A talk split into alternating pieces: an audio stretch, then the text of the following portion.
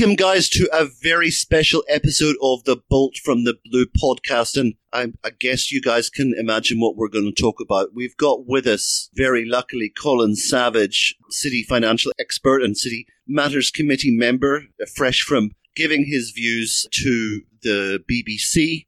And uh, we're, we're, of course, we're talking about this uh, decision that's been handed down by UEFA a two-year ban and from all European competitions. Got a lot of um, quite over-the-top reaction. We've got Colin here. We've also got Ray. Ray was speaking to people from um, Sky TV. They edited a lot of his um, more, more strident opinions out of that, but I can understand that. I have to do that myself.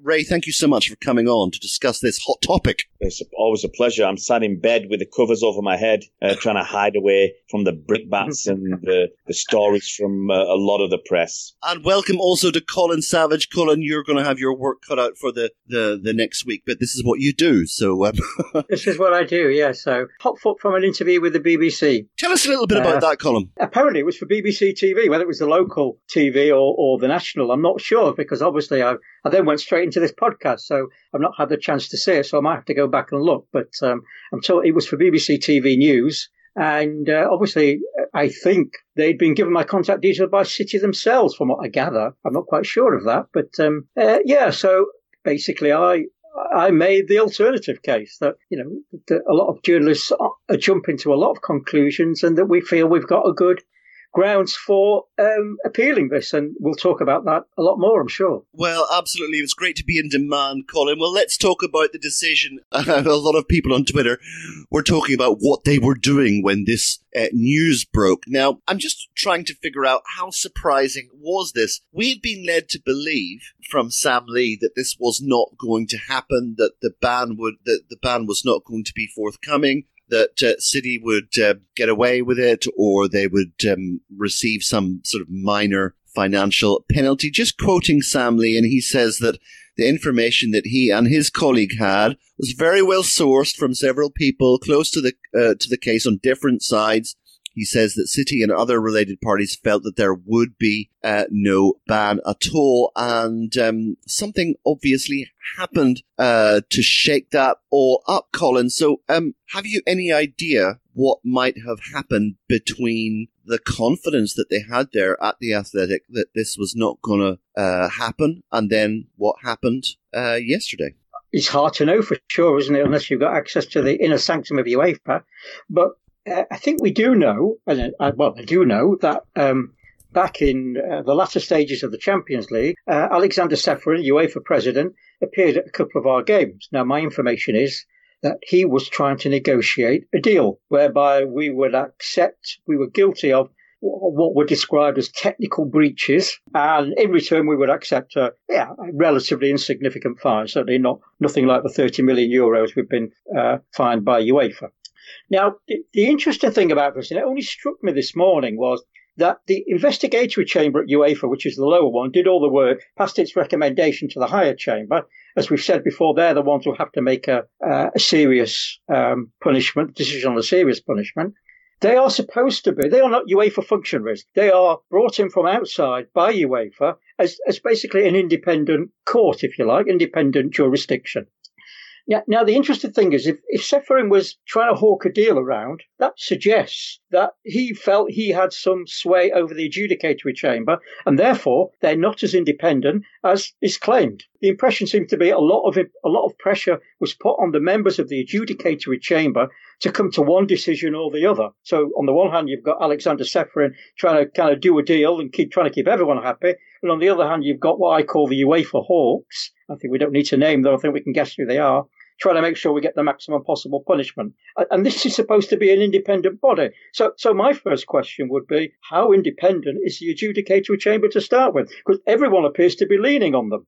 He seems to have been um, from what you're saying, Colin, trying to get City to take a plea deal, a slap on the wrist, and yeah. and, and, and cop to some kind of um, small breach. Which is what happened in 2014, of course. And uh, in the article I wrote for Bolt from the Blue, this was one of the reasons why I said that this was a surprise to City. The other thing was um, Silver Lake. They invested 500 million in the City Group, uh, Colin, when they surely would have known due diligence and, and, and taken a view on what was likely to happen. Surely. Uh, you'd imagine so. Yeah, I don't think the Silver Lake investment has any uh, relation to what you know to a, a, a ban from the Champions League but they would have taken assurances from City's board that they felt this was not something that was going to impact them. So be interesting to see what happens. Well, let's move over to Ray. Now, Ray, now here's the thing that I can't really understand. Perhaps you can help us out. Now, the journalists you would assume are not stupid. I think that's a very unsafe assumption. Okay, but but everyone knows that nothing can happen to City until there is a definitive decision. Now, what has been striking across all of the media is that they're writing as if this two-year ban and the financial penalty will stand. Yeah. Yet they know that City will go to CAS or CAS, and they know that Khaldoon Al Mubarak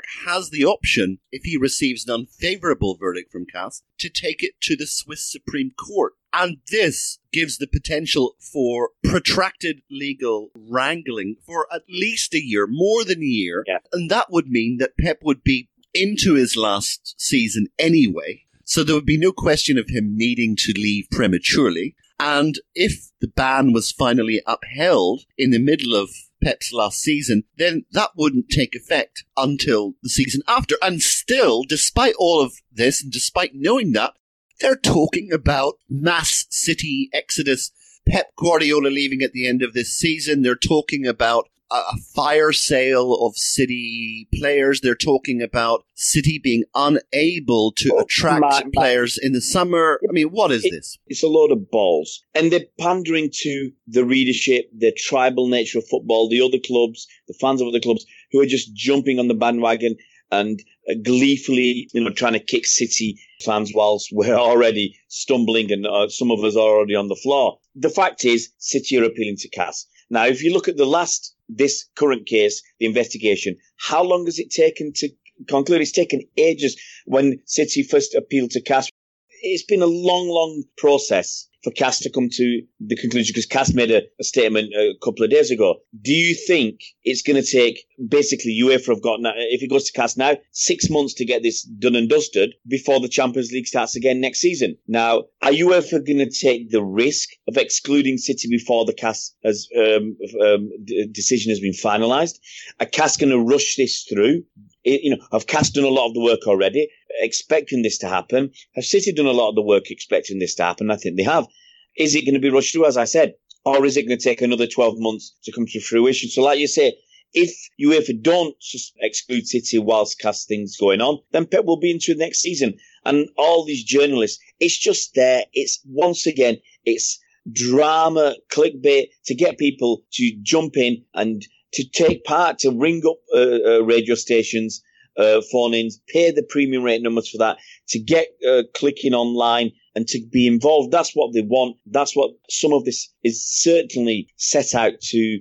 It's set out just to get people talking and clicking, and it's just clickbait. Let's go back to Colin Savage. Colin, um, it's very interesting that City were very quick with their statement. Uh, some people suggested that the, the statement has been pre-prepared months in advance because of their, you know, planning for every scenario. Just going to read it quickly to the listeners. Here we go. It says Manchester City is disappointed but not surprised by today's announcement by the UEFA Adjudicatory Chamber. The club has always anticipated the ultimate need to seek out an independent body and process to impartially consider the comprehensive body of irrefutable evidence in support of its position. In December 2018, the UEFA chief investigator publicly previewed the outcome and sanction he intended to be delivered to Manchester City before any investigation had even begun. The subsequent flawed and consistently leaked UEFA process he oversaw has meant that there was little doubt in the result that he would deliver. The club has formally complained to the UEFA disciplinary body, a complaint which was validated by a CAS ruling. Simply put, this is a case initiated by UEFA. Here's where we get the rhetoric. Prosecuted by UEFA and judged by UEFA. With this prejudicial process now over, the club will pursue an impartial judgment as quickly as possible and will therefore, in the first instance, commence proceedings with the Court of Arbitration for Sport at the earliest opportunity. Very barbed, actually, Colin. What did you think of it?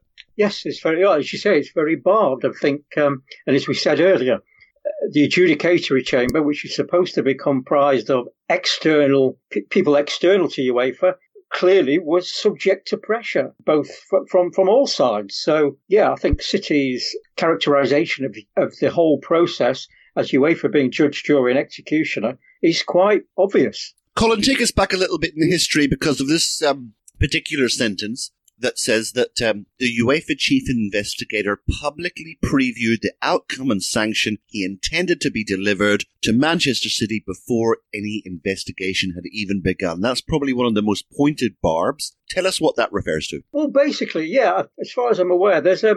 Uh, just looking at the statement that um, CAS made, or the, the publish, publication of the proceedings, and basically, they they say under certainly under UEFA rules, they have to be confidential. These proceedings should be conf- completely confidential. Uh, yet Yves Leterme, who was the head of the investigatory chamber, w- was was talking about them in the newspapers. And of course, as we know, one of the, the key grounds for City's appeal to CAS, which normally would not have been heard, but CAS took it seriously enough to open an investigation and an appeal, was that both the, the, the UEFA process itself and the subsequent appeal to CAS are governed by codes of confidentiality. And UEFA repeatedly flouted those. You know, and if you look at court proceedings in the UK, for example, in, in court in England, if you go out and prejudice, if you're a juror or, or a, a, prosecuting or defending solicitor, and you do something that prejudices the uh, outcome, potentially prejudices the outcome of a case, you will be held in contempt of court.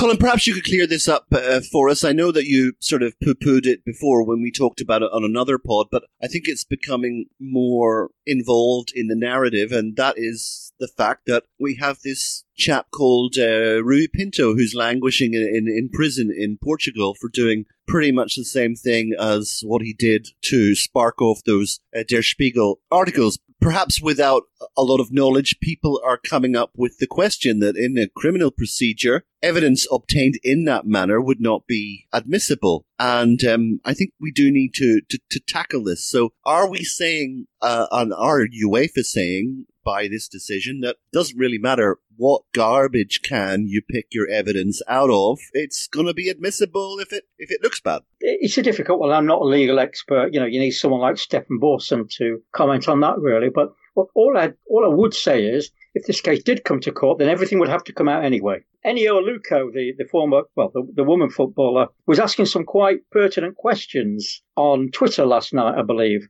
and talking about if these emails were, hacked, basically stolen, how has UEFA managed to rely on them in an investigation?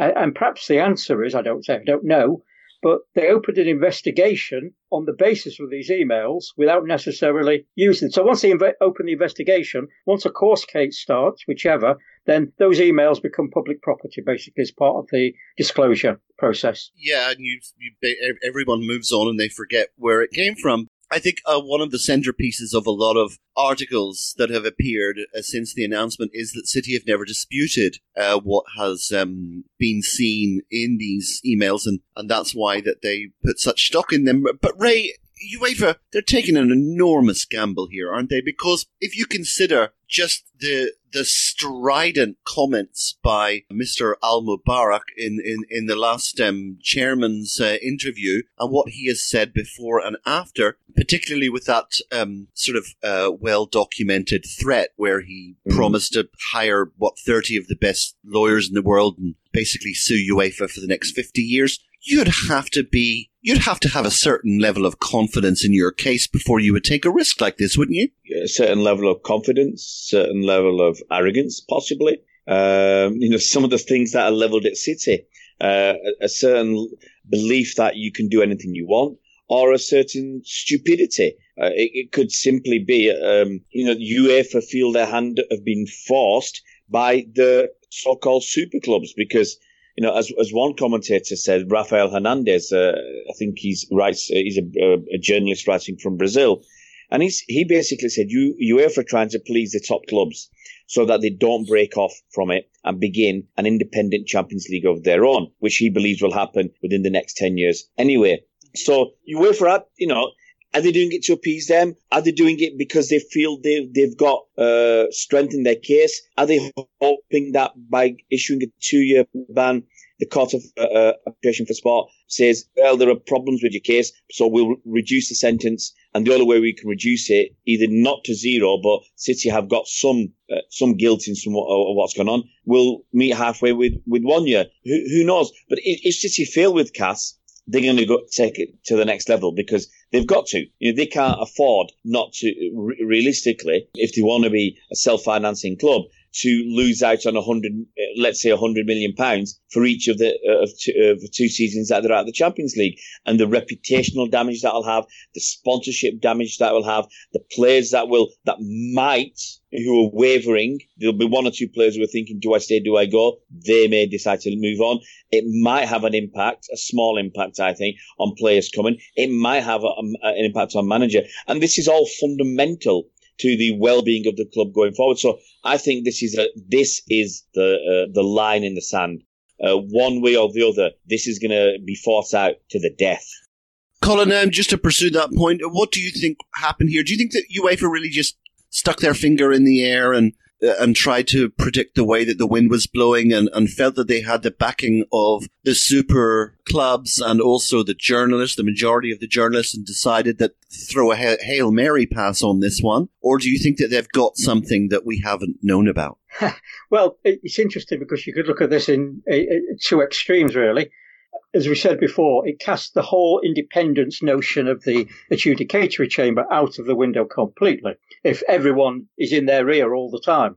So you could look at it and say, yes, it's UEFA. You know, it's the, it's the Hawks and UEFA planning their last stand on FFP Hill, and and that seems to be a you know a, a view that that they want this sorted out once and for all, and they want us punished once and for all, and that certainly fits with the with the kind of uh, the noise around other things going on, the hack, you know, the the Scout Seven hacking scandal and all that sort of stuff.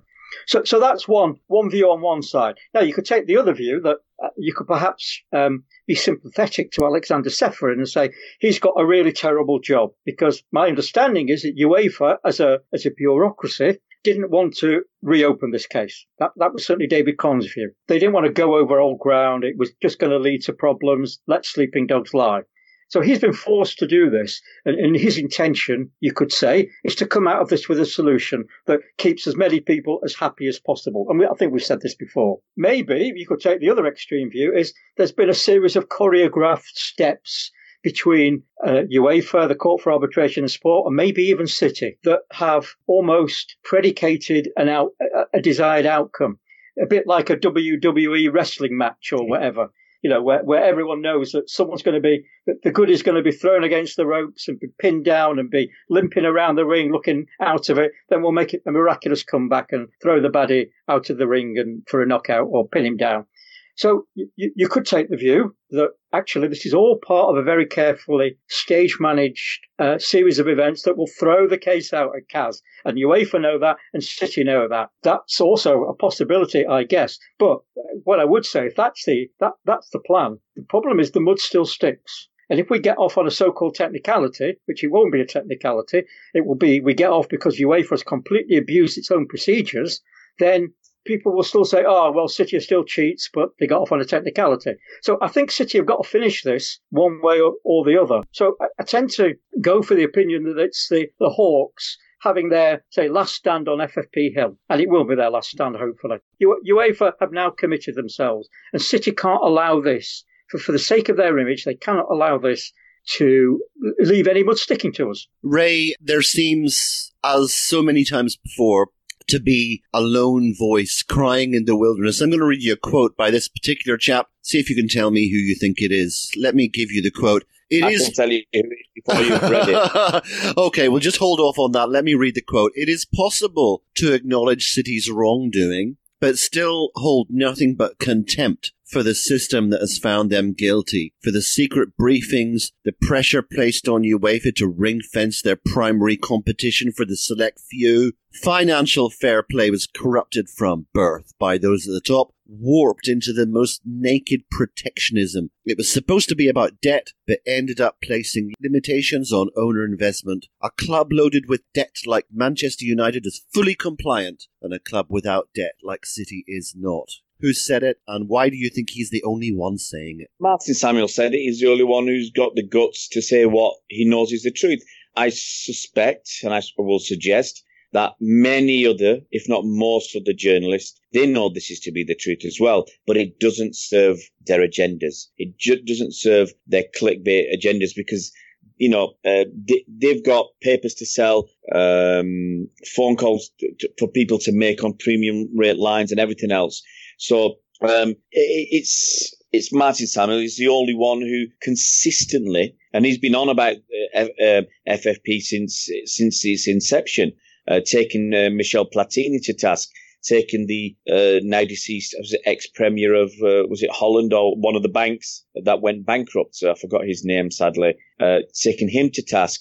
Um, and, and lots of others. Nobody else wants to really, nobody else has got the balls to be honest and, and, and, and do this except Martin Samuel by the looks of things. In stark contrast to Martin Samuel, Colin, I think you tweeted about having had the displeasure, using your words, of listening to Simon Stone on, on Radio oh. 5 talking about it. What was he on about? Oh, Simon has absolutely no idea what he was talking about. He was talking about shell companies and hidden payments and uh, all that sort of rubbish. And um, when UEFA clearly said this is about overstated sponsorships and failure to cooperate. So, so what Simon was burbling on about, I have no idea. Bless him. But the, the, the, frightening thing is he is a BBC employee and he's yeah. gone on the BBC to, to, to say something about this case. And his view will be taken as gospel, despite the yeah. fact it's completely and utterly wrong. At some point, I want the, the city hierarchy to actually go after journalists. Because when when you're I mean this is is it is it would you call it mistaken? Would you call it ignorance? Would you call it lying? Uh, you know I, I, don't know where where where these statements fall. But at some point the city hierarchy have got to say let's go after them. You know if we're going to go after UEFA over over this issue of FFP let's let's do do everything together kill two birds with one stone let's go after the journalist as well Colin, to quote or paraphrase Donald Rumsfeld, there are a lot of known unknowns and unknown knowns. But uh, what do you reckon Pep is making of all of this? Well, it's a question the BBC asked me. It's difficult to know, isn't it? I mean, it could could go one of two ways. I mean, Pep's repeatedly said that he will see out his contract. And everyone keeps coming back and saying, oh, yeah, but I've heard he'll be off at the end of the season. You know, we'll have to wait and see, won't we? And of course, it all depends. One of the issues that I've been reading about Kazid, where there's um, a case for a timely intervention, they usually enable that. So yep. they'll fast track this appeal because yep. obviously impacts we'll have to know by, well, within the next six months before the group stages start as to what our fate is, which is difficult for, you know, the club in fifth place because they might be hanging on. They'll be in European competition anyway, but you don't know which UEFA competition it will be, the Champions League or the Europa League but it might be difficult for a club which might creep into the let's say, for example, Sheffield United, we, we do get banned. Sheffield United take our place in fifth place, which would be fantastic for them. The winners of the FA Cup go into the Europa League. If we win the FA Cup, does that impact us? Are we allowed in the Europa League? Or is it is it a European ban or a Champions League ban? Be a European ban. That's how it's always worked. Yep. yeah. European That's right. The club who come, say, eighth or seventh, whoever it may be, will then have to start in July in the group stages. So, so this will have to be resolved by uh, early July, I think, or the ban will have to be suspended until it is resolved. Let, imagine the situation that we get banned from the Champions League, and by uh, this time, by December next year, CAS have thrown the case out. Uh, in that case, we sue UEFA for lost income. Mm-hmm. I'm Ray, sure that's what we do. Ray, a, a, quite a similar question here. Some people were laying odds on which City players would be the first to want to flee the, the coop, as it were. Um, what do you think the players would be thinking about this? None of them. I'll answer a question you didn't ask. None of them will be leaving uh, unless they were already earmarked to leave. Look, I don't think anybody is going to suddenly turn around if they were not looking to leave before and say, well, you know, because we might not be in the Champions League. You know, I mean, the club will sit down with the players at some point and, and speak to them. They've got to give them some information, but I can't see anybody who wasn't already looking to move on in the summer actually moving on unless the club come around and say, well, you know, we think we might be banned for next season. And I don't think the club will come out and say that. So, you know, the only person that you might, I'm, I'm not even going to speculate who might leave. There's a few knowns that are going to leave a few people that we suspect are going to leave. But as I said, I, I, can't see any player using this as the motivation to look for a, a, a uh, you know uh, a transfer out of City. I just can't see it. Colin, I'm going to ask you a question that you'll probably regard as particularly stupid, but anyway, here goes. Never stop you, Paul. Never stopped me before. I'll get you back for that, Ray. Anyway, um, Colin, City were doing the takeover when Abu Dhabi were taking over Man City. Did it not occur to anyone that having Etihad and Etisalat and these various other inverted commas sister companies doing most of the sponsoring might lead to problems down the line? Well, no, because um, FFP wasn't even thought of, wasn't even conceived at that point. So why should it? If the um, media are claiming this is all a case of sports washing, and Sheikh Mansour really isn't the owner, and we're all a, you know, we're, we're a front for Abu Dhabi, then why wouldn't you use those companies to splash their name across the world? Mm, well, there's your answer. I, I, did say that I thought it might be a stupid question, but um, going into the future, Colin, continuing with my stupid question, if City get through this, would it not be an idea to replace Etihad with someone else? Well, we are doing, aren't we? That's they, yeah. they are looking for a new sponsor. I, I didn't know that. Yeah, yeah, yeah. Uh, the Etihad arrangement will be coming to an end, and City are apparently looking for a new shirt sponsor. The issue is, it, it, let's say that's Nissan, for example. The great thing is, if Nissan pay us 50 million a year or whatever, just for the shirt sponsorship, all the issues of Etihad go away, don't they? Because it, Nissan are not in any way or shape or form a related partner. Yeah, uh, although it, it, it, might be an idea to, to, to take the deal before UEFA and ask them how do, how much do you think this deal is worth? It's worth as much as anybody else is getting, or more. Yeah. Because, but look, you, they can turn around and say, you know, Man United are getting uh, what 75 million a year from Adidas shirt sponsor, and was it 53 from Chevrolet? Okay, and why can't City say, well, you know, United are relying on their historic past. They're winning sweet FA at the moment. So why can't City, and I think it's quite right, be valued even higher uh, than Man United's? Why can't somebody come along and say, we'll give you 80 million uh, be- because of your, because you've got Pep, because you've won four Premier League titles in eight or nine years, because you've won all these other trophies. Uh, yes, you haven't done it in Europe, but look, you know, we're wanting to uh, post Brexit invest in the UK or whatever, whatever gump they want to come up with. Maybe we they can do that, you know. And 50 million to me these days, you know, uh, the funny thing with the Etihad deal, when they signed it, it was, I'd say top end. I think it was top end of the deal and as, as, as good as we could get. And it was considered realistically around market value. But it was a 10 year deal. Once seven or eight years had, had gone by, it, to me, the proportion that was had been apparently allocated towards the, the shirt sponsorship, which was about 25 to 30 million pounds maximum, looked a bit low. You know, when, when teams like United are getting 53 million and other teams are getting, you know, uh, I can't remember what Yokohama are paying Chelsea. Is it 50 million or something?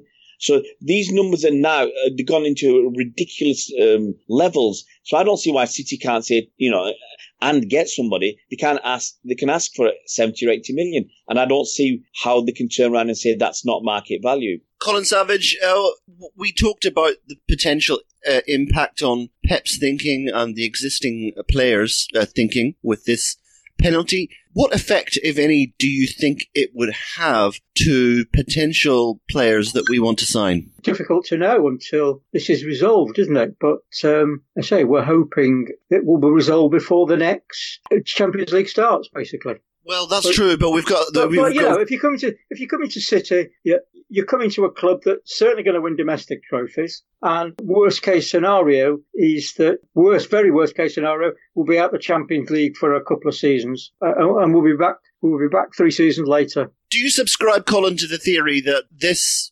unprecedented and seemingly over over harsh penalty of two years was decided upon with the hope or anticipation that it left wiggle room and that they could meet in the middle on one year.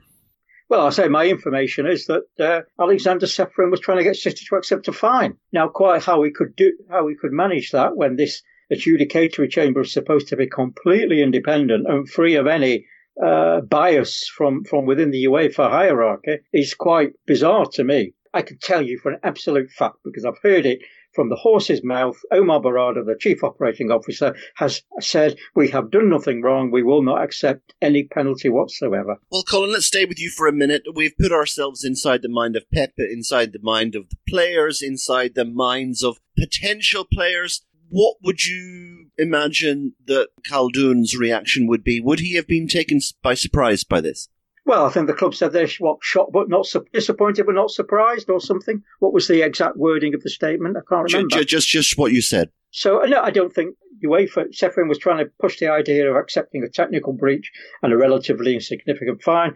We weren't having that. So basically that's saying to UEFA, isn't it? Go away and do your worst, and they have done. Yeah, it, it certainly seems like that all eventualities would be uh, ha- have been uh, planned for in, in in quite some detail. I think it'd be like uh, any red-blooded person. They'd be absolutely uh, probably go ballistic, you know, especially since it was so unexpected. And I think the response will be belligerent, as uh, City have been accused of in the past.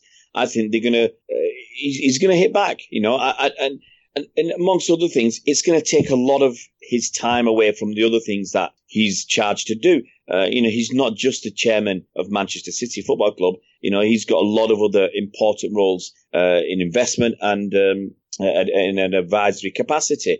So I think this is going to take a, a lot of his time, uh, and he, he's going to be very angry uh, and frustrated, and very angry because it's going to waste his time. He, and I think he's going to dedicate his time, and I think it will be like a bee in his bonnet, and it, he will, uh, as we've said I th- before, I think they'll go for the juggler. Whether we win at CAS or not, we'll keep going. I, I can't see it stopping uh, just at CAS because, uh, as uh, my, my good friend Rafael Hernandez has said, he said Man City need to try and completely invalidate financial fair play in court rather than overturn a two-year ban. It will be the difference between succeeding or failing. And he, he he's a person who doesn't care how much money comes in. He said other clubs. I mean, you know, he's he's a, a journalist in Brazil, so he doesn't you know have a, a vested interest in City.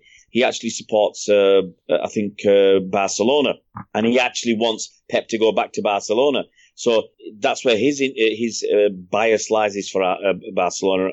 But he said other clubs have done it, you know, in, in, since the 60s, probably long, long before them. They've pumped a lot of money into clubs, and City, Chelsea, and P- PSG are just recent cases. Um, and it's been going on for so long. And why, you know, going back over a bit of overrun. Why are they doing it all now? And, and, you know, and the ban, he believes the ban is politically motivated, and FFP was used as a means to an end because City have been belligerent. They won't bow down to UEFA, whereas PSG seem to have bowed down to UEFA. They've got away with their own case, and now they've got a seat at the top table uh, with their chairman uh, on one of the boards or committees of UEFA. So I think, as I said, Khaldoon will be livid, and uh, I I only wish back when the first case came out a few years back, we actually went for it there and then because we've I don't think we made a we kind of made a rod for our own back to say we will appease you to a point. We won't push you. And so maybe that's another reason why UEFA have come back this time. I wish we'd gone hard at it the first time round to show to to, to, to know where we stood right at the start to say is FFP uh, acceptable? Is it illegal? Is it allowable where do we stand I wish we'd done it back there and then well, I think one thing's for certain, guys. We are going to have to face months, potentially months of uh, really desperately irritating headlines on our Twitter feeds from the various uh, news outlets. Some of the, uh, it's only been not much more than 24 hours already. I've seen headlines to the effect of Pep to Juventus. I've seen a ridiculous one saying that Manchester United and Liverpool are going to be fighting it out for the signing of Kevin De Bruyne. Uh, it's, it's just, it's just, it's just unbelievable, guys. And um, I've got I to think- say one of the worst things, Mike. One of the worst things is, you know, Liverpool. Honestly, the only challenges you could see to Liverpool being top of the tree right now and for the next few years are Manchester City. And if we get battered by all, all this. If we lose again uh, at CAS, if we do have to sell the odd player or two to make ends meet, because uh, as we, we said, we're going to be losing possibly 70 million pounds uh, or more from the Champions League money and gate receipts and everything else. We're going to be in, in, in trouble. And all the United fans who are laughing at us right now, as Raphael says, their laughter might be short lived as Liverpool get back on their perch because they're going to win the most league titles within the next you know, if, if City aren't uh, able to compete. And the United fans who are already, I don't know why they're laughing anyway, because they, they're already struggling as a club to achieve anything in football anymore. I don't know why they're laughing because Liverpool will be back on their perch. Before we finish, I'd just like to um, give you guys a little window to um, to bring up any points that we haven't mentioned or any other things that you would like to express your views on, if at all. Yeah, I think one thing from me, um, just to kind of go back to 2014, what we now know from Der Spiegel was that UEFA was arguing that um, Etihad was a related party. Now, without going into this too deeply, related parties are an accountancy type thing and, and are meant to highlight any deals done between uh, connected parties to, to ensure they're above board. UEFA adopted this concept. Basically, a, an owner can sponsor his own the club he an owner of a business can sponsor a club he himself owns or runs. Uh, but that deal has to be for market value. Now, w- when UEFA looked at our books, they claimed that Etihad was a related party, uh, but they, they felt that the deal was probably fair market value, if I remember correctly. Now there are now if the deal is fair market value, Sheikh Mansour could put in every penny of that money. Doesn't matter because it's all above that's all above board. So there's no nothing to stop Sheikh Mansour putting in money as long as that's fair market value. UEFA now seem to be saying that these are disguised owner investment. Now, that only matters if they're not related party deals, because if they are related party deals, as I just said, Sheikh Mansour could put in every penny as long as it's fair value. They're now saying UEFA's fair value, but actually the owner can't put money in, so they're not related parties. So they've actually seemed to have contradicted the argument they put forward in 2014, which sounds very convenient to me. It's all about the money. Which I mentioned earlier about the European Super League that's been talked about for donkey's years. Yeah, we, we've we've seen the experiment in the past with extra uh, an extra group stage. This talk that they want an extra group stage to get the games up to about 24 games or something ridiculous in the Champions League. It's all about money because that's what the super uh, clubs want. They just want more and more money. And look, City uh, are the same. We want more and more money.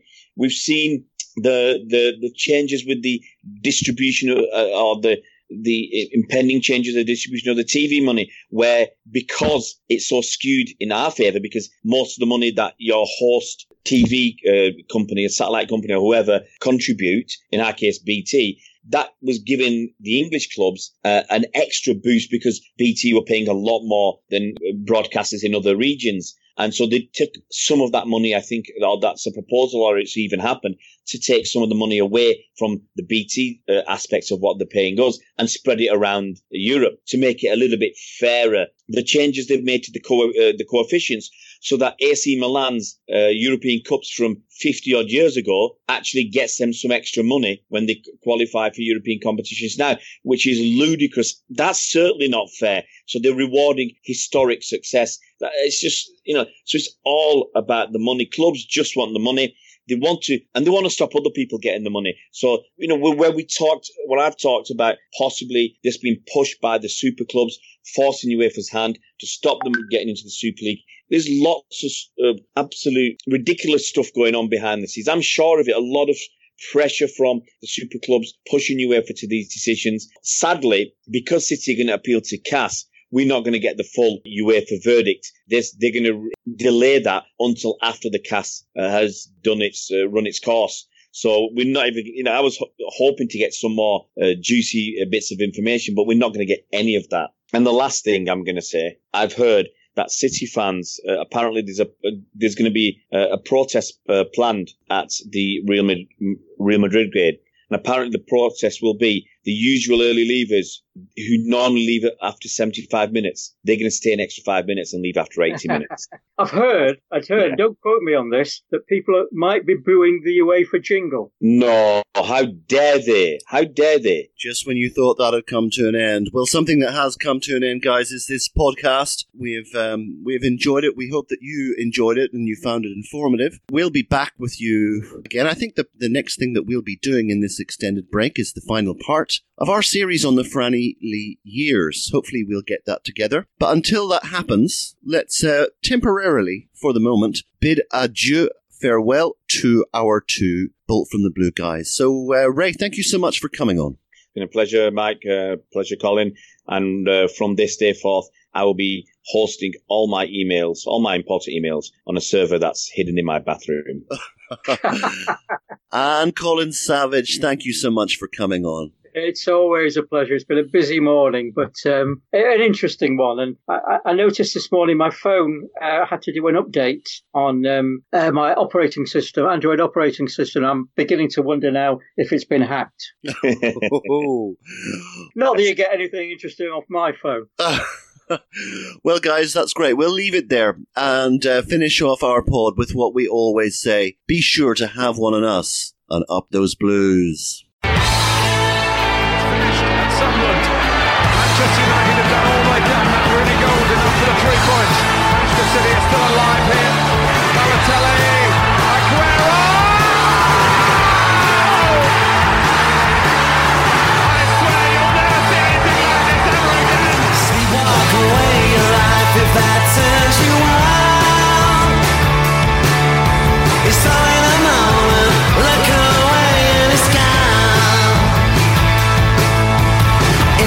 time that your a holiday.